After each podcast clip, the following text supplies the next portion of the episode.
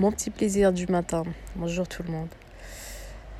Petit café dans le jardin en attendant d'avoir ma petite euh, expédition euh, en pleine nature. Définitivement. je me pose la question de, me dire est-ce que je partirai seule ou est-ce que je partirai accompagnée? Je me, je me dis toujours qu'il faut euh, être heureux seul et non être heureux avec quelqu'un. Parce que le jour où l'autre moitié ou l'autre personne n'est plus là, on aura quand même un vide. Donc la question c'est de savoir si euh, est-ce que je suis heureuse toute seule ou est-ce que je suis heureuse accompagnée?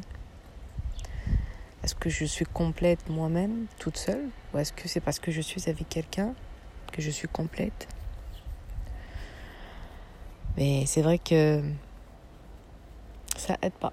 Ça aide pas de se dire euh, il y a certaines choses qui, vont changer. Ça fait peur.